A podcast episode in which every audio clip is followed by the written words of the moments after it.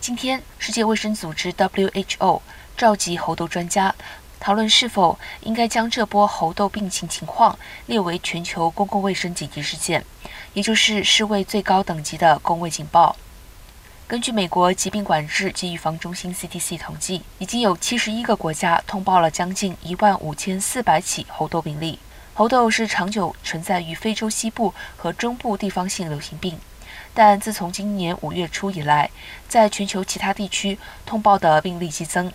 这是世卫猴痘紧急委员会召开的第2场会议，以检视日益恶化的病情情况。